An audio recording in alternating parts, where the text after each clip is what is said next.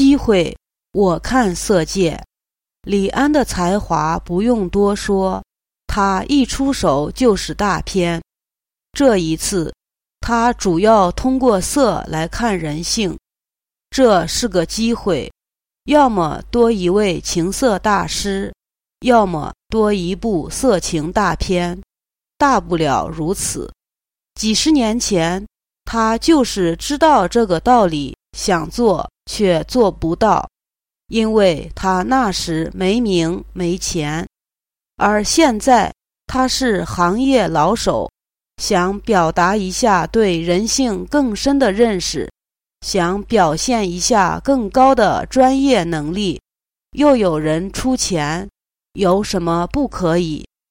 此时不出手，还等什么？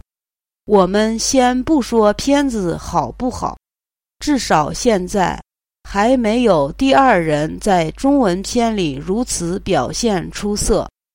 男主人公。是个数一数二的人物，只要有他出现，一定是大片。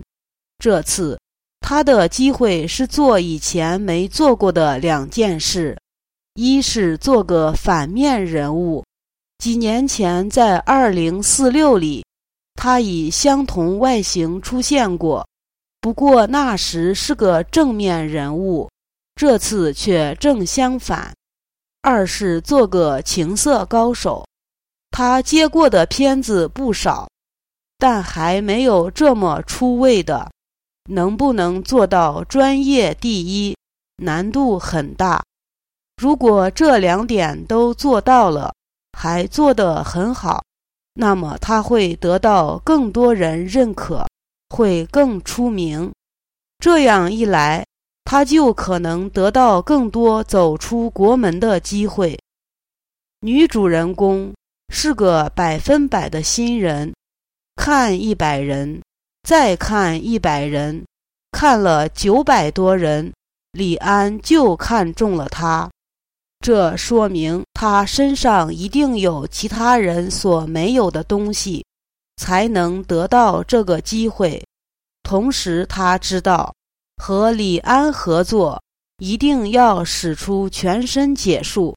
那么，在这个机会之后，还会有更多的机会。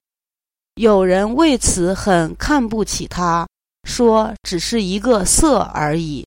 可是色不好吗？他对出名大有用处。为什么不用？出名要早。这话是原小说作者说的。他不会不知道，出道就出名，年少又色美，在家能说一口流利的美国话，我认为他会更红。